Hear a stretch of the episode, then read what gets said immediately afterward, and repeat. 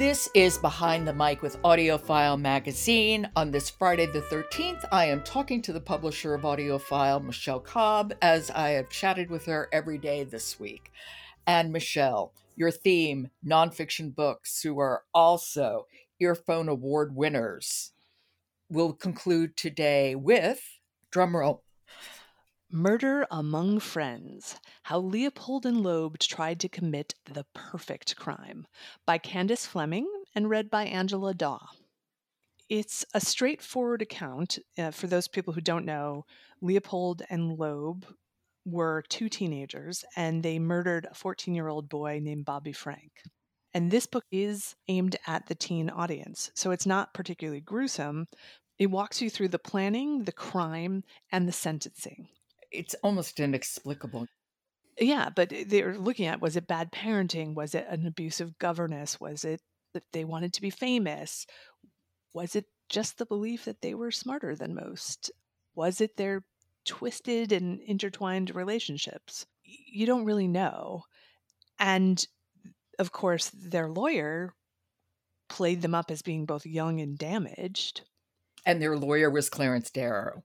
Exactly. Yeah. So in this case, to me, it, it didn't feel like the murders were about being purely evil or psychopathic. It was more about hubris, was what I took away. Okay. And that made it a little bit more difficult to comprehend why they had, you know, killed this young kid. But of course, you are learning about Clarence Darrow, who was famous for the Scopes monkey trial and he was paid handsomely to ensure that they were not given the death penalty. So they actually pled guilty and they did not have a jury trial. They went straight to sentencing with Judge Caverly. And Darrow used the strategy of diminished capacity. That was a novel strategy at the time. And he gave a, famous 12 hour impassioned plea and they were both given life plus 99 years. And he was always opposed to the death penalty. He was deeply opposed to the death penalty. I'm, I'm, sure they paid him very well, but that also had a lot to do with why he took this trial. Oh, of course. And in the end, despite their their sentencing, Leopold was paroled a number of years later and went on to live a life outside of prison. And Loeb was actually killed in prison. Oh. And we haven't said a word about Angela, so we should, because she's a narrator who's done so many books. Yes. I mean, the LA Metro series, Touchwood, she's a great narrator. How is she? She's fantastic here. It's a very strong performance because we're being taken through these facts and we're walked through the story, and she has this kind of 1924 news caller's brisk pace and I thought it was perfect and kind of reflected the time of the incidents.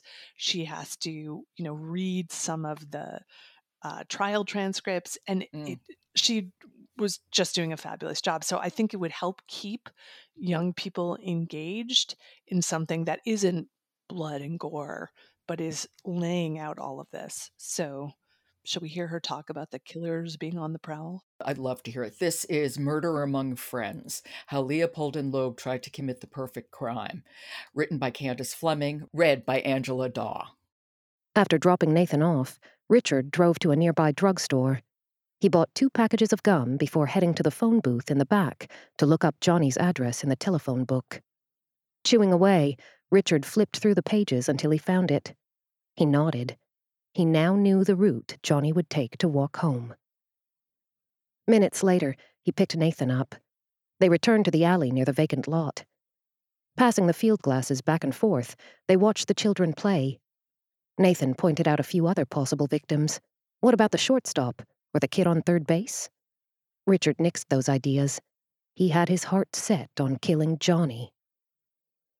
At 4:30, Johnny and some others suddenly walked away from the game. Richard grew worried. Was Johnny coming back?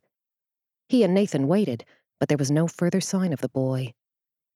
They drove around and around the neighborhood. Who knew it would be so hard to nab a child? I see great pacing. Yes. Great pacing. But there's an intensity too.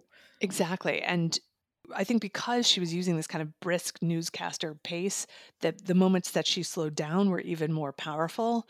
Mm-hmm. So it was kind of a master class in finding in the material a way to perform it in a way that was very specific to that time frame and perfect for the listener. Okay, that was Murder Among Friends How Leopold and Loeb Tried to Commit the Perfect Crime, written by Candace Fleming, read by Angela Dawe.